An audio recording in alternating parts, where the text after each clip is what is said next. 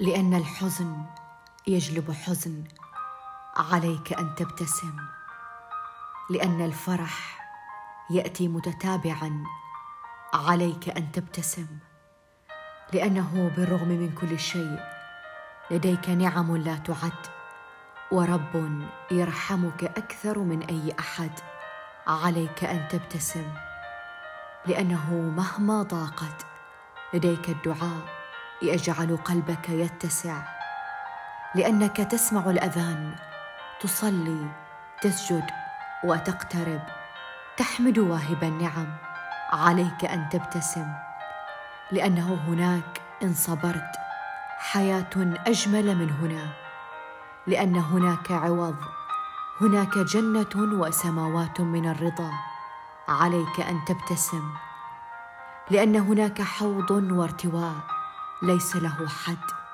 لأن الله معك. إن ذكرته ذكرك. يدبر أمرك. عليك أن تبتسم. لأن هناك أصوات تخفف عنك. وقلوب أهل تضم. تأتي لك بالفرح. وتدعو لك. عليك أن تبتسم.